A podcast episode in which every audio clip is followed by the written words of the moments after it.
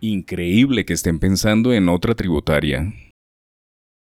Es increíble que el Ministerio de Hacienda esté planeando otra reforma tributaria en busca del dinero de las elecciones de 2026, sin que la economía muestre síntomas de recuperación.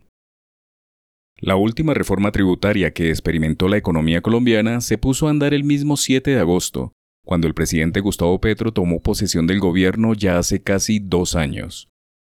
La lideró el ministro de Hacienda entonces, José Antonio Ocampo, y quiso recaudar más de 20 billones, monto que se ha ido cayendo gota a gota, porque la Corte Constitucional declaró inexequibles algunas ideas novedosas impuestas, como los límites al régimen simple de tributación.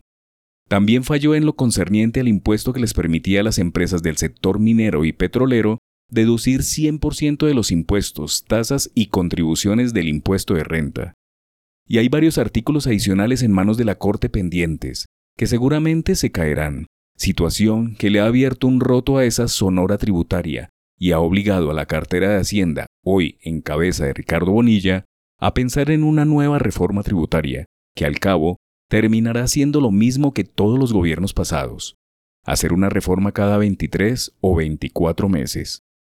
Para tal efecto, ya se habla de otro comité de expertos tributarios para que estudien la colcha de retazos que es el sistema tributario colombiano, para que propongan más impuestos. Por el airo perfil de algunos miembros del comité de marras, se planean impuestos sobre las grandes riquezas, grandes utilidades, grandes corporaciones, grandes grupos empresariales, grandes contribuyentes, grandes ingresos, grandes nóminas. En pocas palabras, grandes, grandes, grandes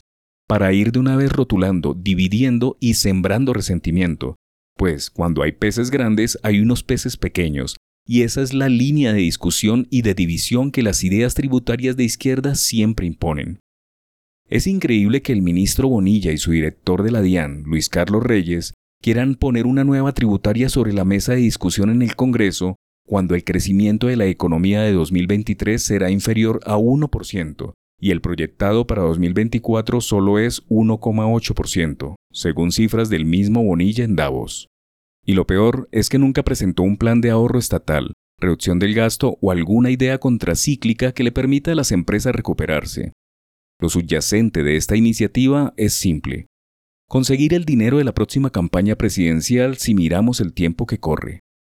La tributaria de Ocampo consiguió el dinero de 2023 y 2024. La de Bonilla se recaudará en 2025 y seguramente le permitirá jugar al gobierno nacional con las arcas llenas con su candidato, pues para ese momento debe tener algo que mostrar.